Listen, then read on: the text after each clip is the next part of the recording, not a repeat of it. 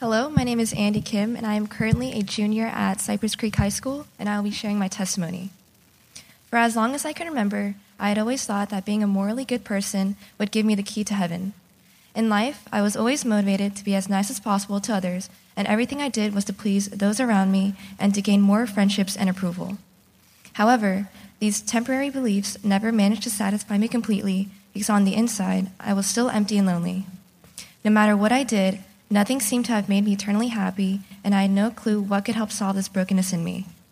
I was too absorbed with the things going on in my daily life that I made no effort to build a relationship with God in my spiritual life.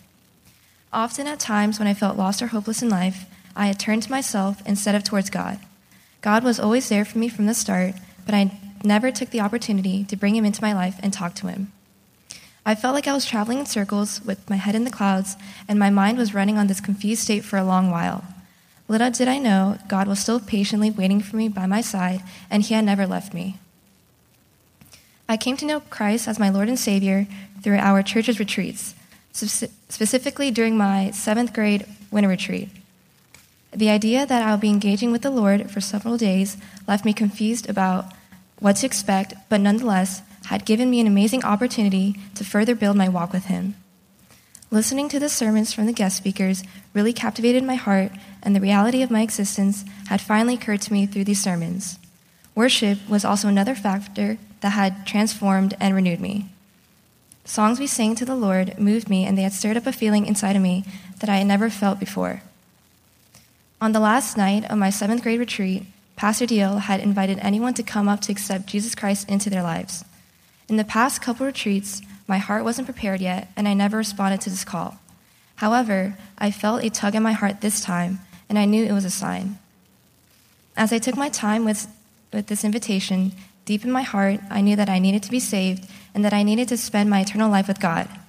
I can proudly say that I had allowed Jesus into my heart that night, and a new chapter in my life had begun. After allowing Jesus into my life, my perspective on life had changed.